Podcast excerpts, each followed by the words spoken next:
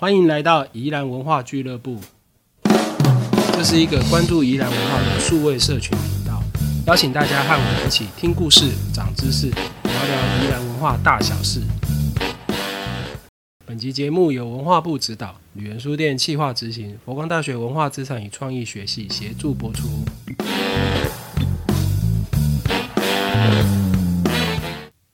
Hello，大家好，这里是宜兰文化俱乐部，我是旅人书店的四九。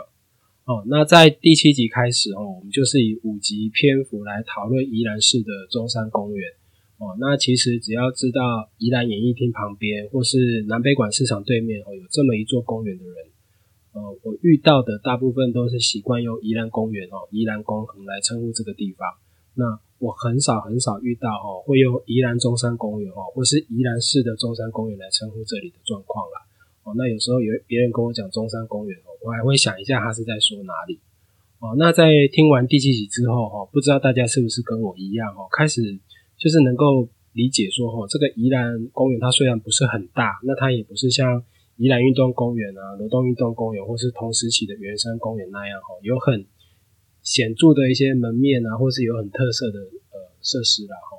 呃，它这个公园很重要的原因哦，是因为哦，它新建的时候在一百年前哦，公园是一个很新很新，而且刚开始发展的概念了哦，所以宜兰公园其实在它的规划、它的配件哦，以及它早期的这个使用的方式哦，其实都反映着我们哦，这个宜兰人在进入现代化时期的时候哦。对于这个公共空间啊、公共事物啊、公共性啊，哦，这些最早期的理解跟想象，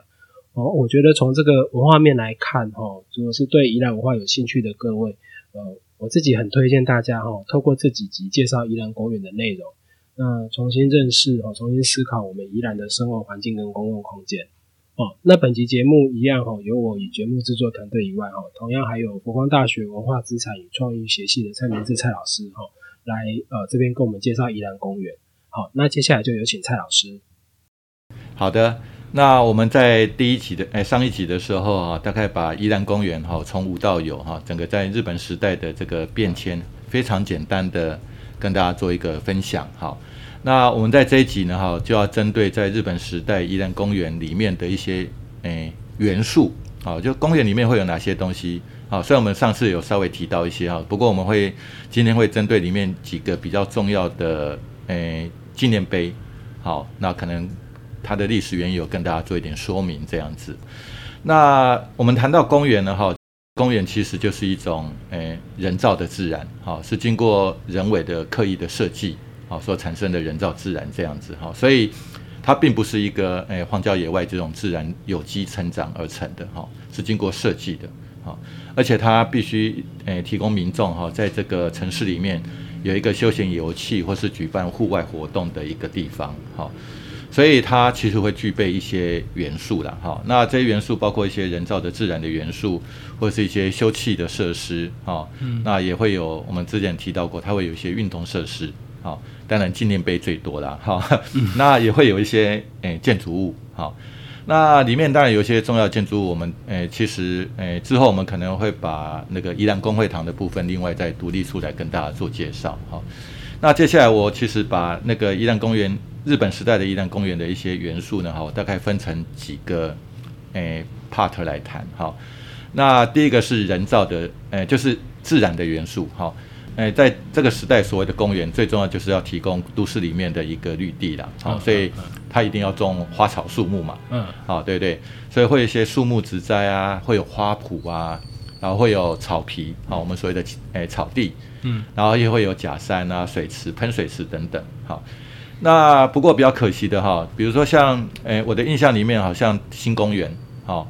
它在总督府的档案里面，其实它种了哪些树，其实都有记录。哦，对，很清楚，都有记录。哈，那个树种都有记录。哈，不过很可惜，我们宜兰公园哈，因为我们比较偏远嘛，小地方嘛，哈，所以并没有太多的记录。哈，这是比较可惜的地方。哈，不过在一九二三年的时候，哈，在那个宜兰街市宜兰，哈，有点像宜兰市志的意思啦。哈，那他在里面有提到说，在宜兰公园里面，哈，大概种了五十六种的花草树木。哦，就是各式各样，大概五十六种，其实不算多了啊，不过还算不错。好，只是说没有一些细节资料哈，可以让我们去理解到底种了哪些哈。原则上呢，这些花草树木它有一个比较诶基本的要求，就是四季都会有开花，或是四季都可以看得出来有不同的这种诶风景的这种树木啊，所以它它不能只种，比如春天开得很漂亮，然后夏天、秋天、冬天就枯光了，一年四季都要绿意盎然。对对对对对，好。那在日本人其实很喜欢种松树啊，所以也会种一些老松树啊，在这个公园里面这样子。那我们上一集也有提到哈，因为那个一开始伊兰公园里面哈树都太小了，嗯，好，所以后来就去到处去诶，宜兰到处去收集诶，去找这个老树，好，那很多都是榕树啊，还有松树，哈，所以也把它移植到这边来这样子哈。所以第一个就是说，它有一些这些诶树木之灾哈，除了新种的之外，也有很多是移植过来的，哈。那第二个呢？哈，其实，在日本时代，哈，全台湾的公园里面啊，有一个很特殊的，其实其实它不算台湾原生种，哈，比较像是外来种，哈。可是那个是这种植物呢，是日本人对于台湾，而且是我们所谓的热带台湾、南国台湾的想象。好，大家可以想象得出来是什么样的植物吗？什么样的树？非常热带意象的这个树。椰子树哎，对，没有错，就是椰子树啊。哦，日本没有椰子。哎，没有没有。哦，对对。对对对对，好。而且早期其实也都是在台湾比较南南南边的才比较有。哦，所以这个椰科植物呢，哈，被日本人视为是这个哎热带植物的这个表征啊。好，所以早期都会在诶许多的苗圃，好，然后或是在恒春的热带那个植物的这个养殖场，好，然后。他就在那边培育了这个诶椰科的植物，好，椰各种椰子树啦，好，然后呢再移植到全台湾各地，好，所以其实我们在日本时代后期啊，有很多的这个明风景明信片，不然不管是在公园，或是比如说很多公共建筑的前面，好，或是甚至于我们在读小学，或是像像中心职场好了，其实我们都可以看到它的外面都会有那个椰子树，嗯，好，椰林大道一样嘛，对不对？或是台大椰林大道也是这样子嘛，哈，所以椰子树其实那时候日本人非常非除了榕树、松树以外，其实最爱的一种植物啊，这样子。然后它会种在公园里面，或是作为行道树这样子。啊，那这些椰子呢，哈，大概以三种品质，哎，品种最多哈。那第一个就是亚历山大椰子，嗯，好，那比较细长、细高一点，好。那第二个就是矮胖，好，叫做蒲葵，好，蒲葵，好，这是第二种。那第三种就是比较高、比较壮一点的哈，就是大王椰子啊，大王椰子哈。那宜兰公园哈，其实过去有一些风景明信片啊，哈。那这个风景明信片里面呢哈，其实最常见的就是亚历山大椰子，好。所以我们现在去宜兰公园看，哈，在宜兰公园比较中间的位置哈，其实以后也还有快十棵的亚历山大椰子。好，不过我不太确定它到底是这个诶日本时代就种在那边的，还是后来又种的。好，因为我还不是很很能去那个确认这件事情。好，不过那个时候确实是很喜欢种这个椰子树了。哈，所以在张那一张明信片里面呢，其实它有一些文字。好，他就提到说啊，这个公园里面哈有亭亭那个直立潇洒的椰子树，好，然后有蓊郁碧地的榕树。好，然后天空则是南国特有的湛蓝，然后地上长满了青绿色的草皮，然后宛如披着毛毯一般。好，这是一座不管何时所见都很美丽的公园 啊，就有这样的一个描述哈。可是可以想象的，诶，从这个明信片上面文字的描述可以看得出来，其实这就是那个日本人对于台湾的这种热带或是南国的这种景观的想象。嗯，好。对，所以这个是，呃，不只是在宜兰公园啊，其实在很多地方哈，其实都有哈。所以在公园里面哈，就有很多，尤其是以这个，诶，亚历山大好椰子为主哈。那当然也有一些早期有一些蒲葵啦，从这些老照片啊，其实都可以看得到。啊，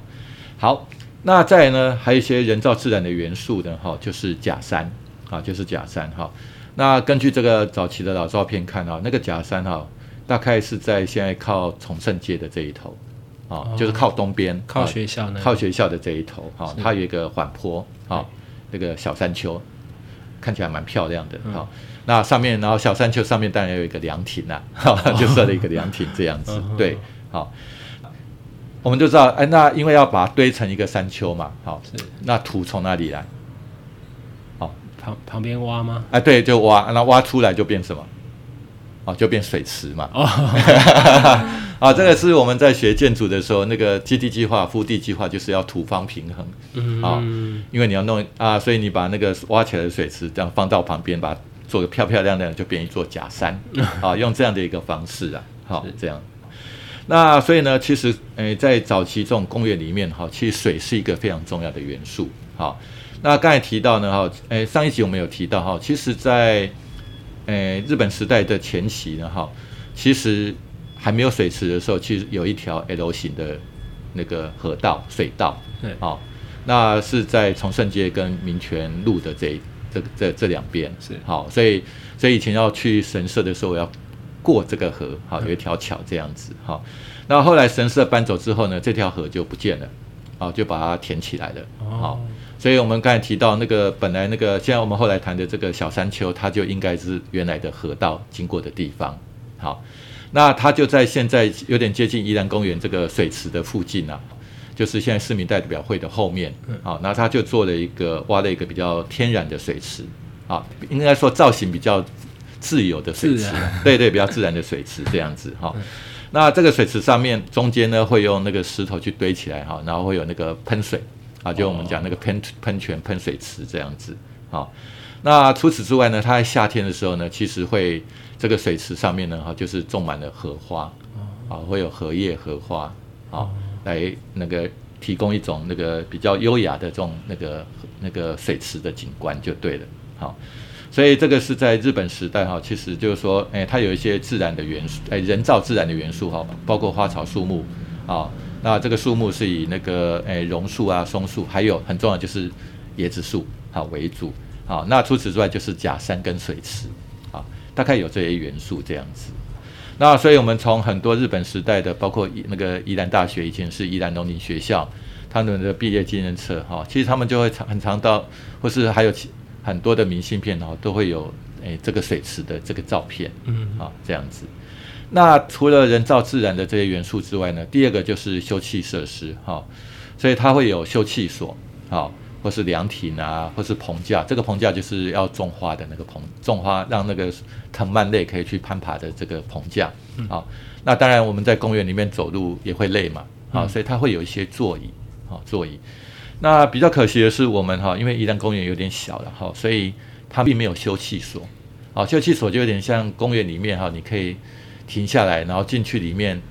比如说，我以前读过台南公园的资料，就是哦，夏天很热，好，所以他们台南公园的休憩所里面有卖生啤酒，啊，哎，啊就在那边走了，哦，很热哈，那来一杯生啤酒，嗯。哇，马上消暑解渴这样子。对对哎，因为它主要是要提供休憩嘛，嗯。好、啊，所以呢，它会有类似休憩所的哎这种设置，啊、这样子，好、那除此之外，我们上次也有提到说，这里面可能还有那种可以看小鸟的啊，嗯鸟园啊，也有一些小动物园，好、就放了养了很多可爱动物啦，好、嗯让大家去观赏的，好、这种休憩设施，好、那第三种呢，就是运动设施，好、运动设施。那其实本来在那个伊甸公园刚设立的时候，哈，还有神社还在里面的时候，还有一个藏王剑碑嘛，对不对？嗯对，所以本来那个藏王剑碑的，以这个藏王剑碑哈为圆心哈，有一个很大的，哎，我们讲散步道，啊，步道，好、可是，在那个日本时代的这个记录里面呢哈，他不只是做步道，他还说可以做什么？组专卡啊，自转车道啊哦，还可以让自行车在那边骑。对对对对，好。那一九零八年就有这样的报道啊，好。嗯不过那时候我想，全宜兰没有几台脚踏车，好。高档货。对对，高档货，对。好，所以其实，哎，可是就代表说，哎，其实它除了步行可以大家散步之外呢，其实，哎，竟然也可以当成脚踏车道啊嗯这件事情嗯嗯嗯，好。所以这个是蛮有趣的，好，蛮有趣的哈。人大客厅工商时间，旅人书店特别企划推出宜兰文学馆作家微欣展，首发为宜兰在地青年作家郝尼尔。我们截取出他散文和小说中的宜兰风景，介绍给走进文学馆的旅人，希望让更多人认识这位优秀创作者的文笔跟作品。展期为七到九月，欢迎到文学馆走走哦。你想尝试手拉胚吗？你想做出属于自己的淘气吗？罗东创生宜居中心听到你的心声喽！雨晒小镇学堂，请到工程师出身、留学京都的陈明燕老师开办手拉胚课程。我们有体验班、基础班、进阶班，可依时间程度安排选择，无经验也 OK。课程及报名详情，请上女人书店脸书粉丝页哦。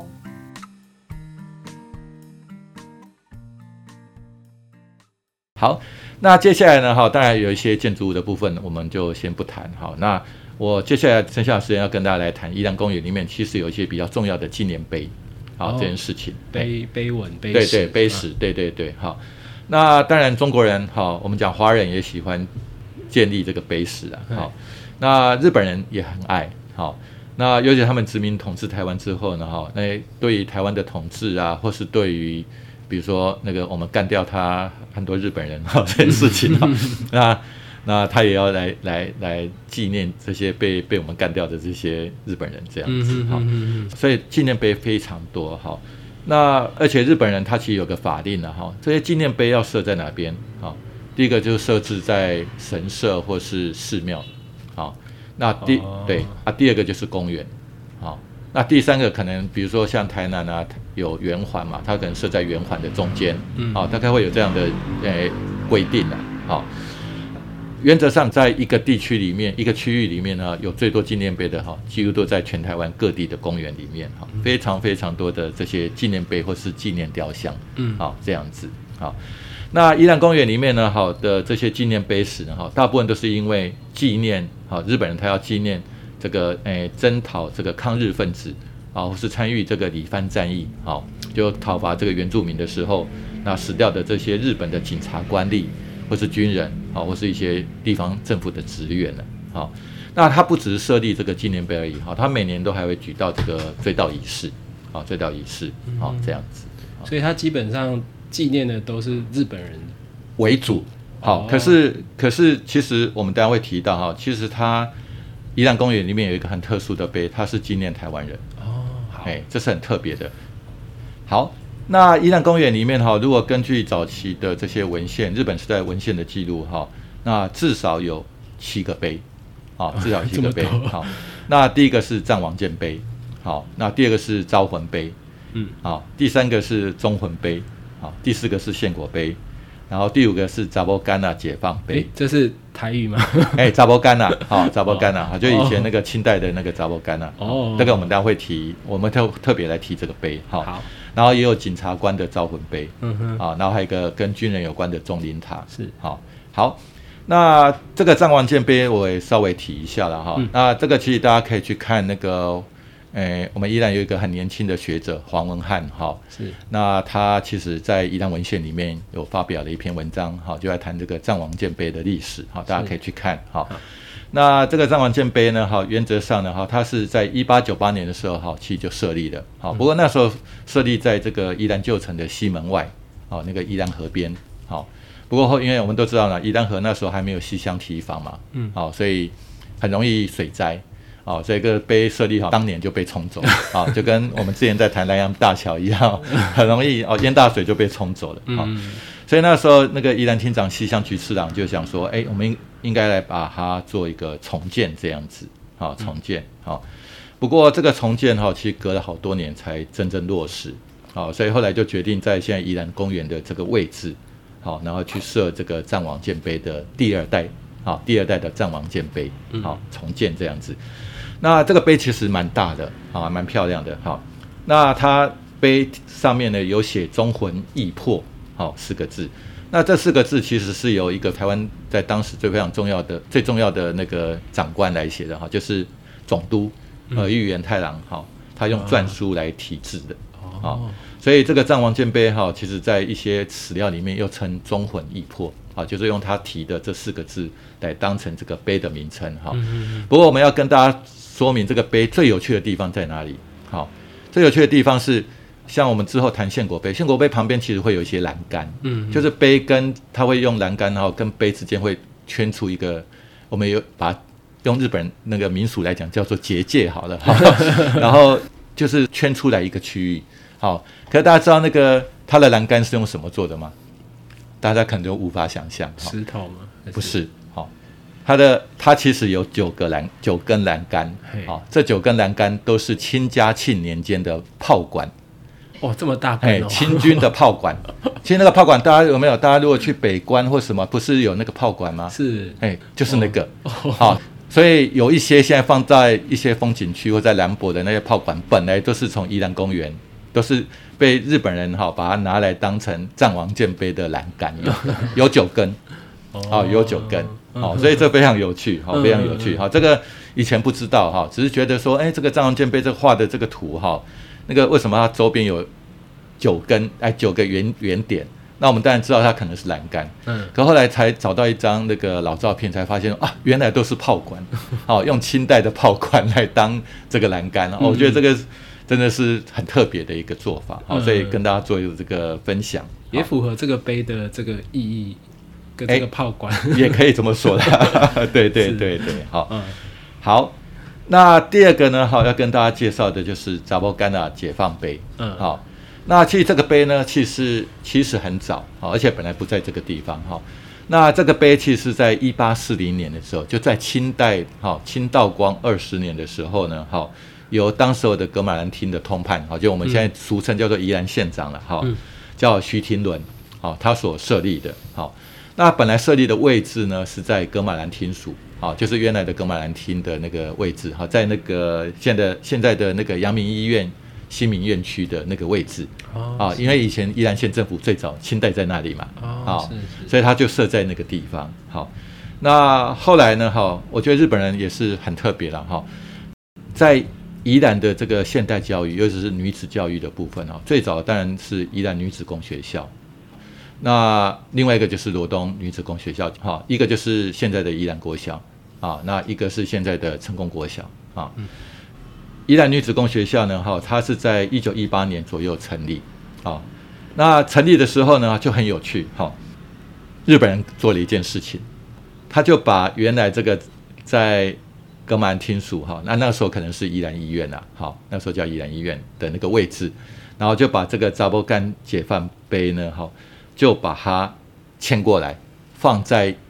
宜兰女子工学校的校门口。啊，在公园里面，然后面对宜兰女子工学校。嗯好、其实它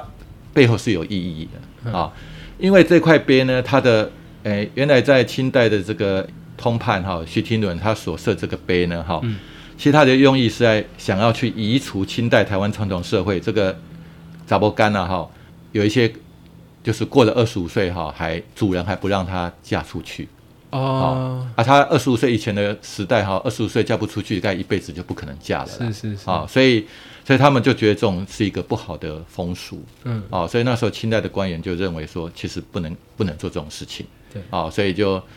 诶有点用这样的一种，因为以前的命令哈，一个是用纸写的，一个就是用石碑嘛，哈，然后公告好给大家知道。那很有趣哈，除了宜兰有这一块扎波干纳解放碑之外呢，哈、还有一块在台南，好，可台南是谁设的？也是曾经来过宜兰当通判的，好，叫严乙。好，哦严乙还有一块碑在宜兰城隍庙里面。啊，对对对，好，那这个其实都是受到谁的影响？好，就是另外一个很有名跟宜兰很有关系的，就姚营，哦，嗯。受到姚营的影响，好，所以日本人会把这个碑放在这个地方，当然就是说，哎，这个是呃开始女性应该要跳脱传统哈，受到父权社会制约的这个影响。哦，对，好，所以他才把清代的这个碑，因为清代这个碑其实也已经在有一点女权的这种，就是说男女要平等的这种一个思想开始有一点点了，好，所以他特别在伊朗女子工学校设立的时候呢，哈，特别把这个碑呢设置在这个女子工学校前面，是，好，所以有它的特殊的意义，好嗯哼，所以在一九三七年哈，那台北帝国大学就台大了哈，有一个教授叫青山公亮啊，还有他的助教哈助手叫宫本严人哈，可能宫本严人大家比较熟悉的哈，然后曾经来到宜兰哈进行这个诶田野调查，哈，那他对宜兰哈公园里面的这个杂波干解放碑哈超级感到兴趣的，而且还在报纸哈登了好大一篇。哎，很特别，因为因为全台湾大概只有台南跟我们这边有而已，好，而且都是由来过宜兰的官员所设立的，好，所以这是非常特别的哈。那当然，青山公亮对那个孔庙里面还有个卧碑很有兴趣的哈啊，那个那个我们之后有机会再来谈这样子，嗯，好。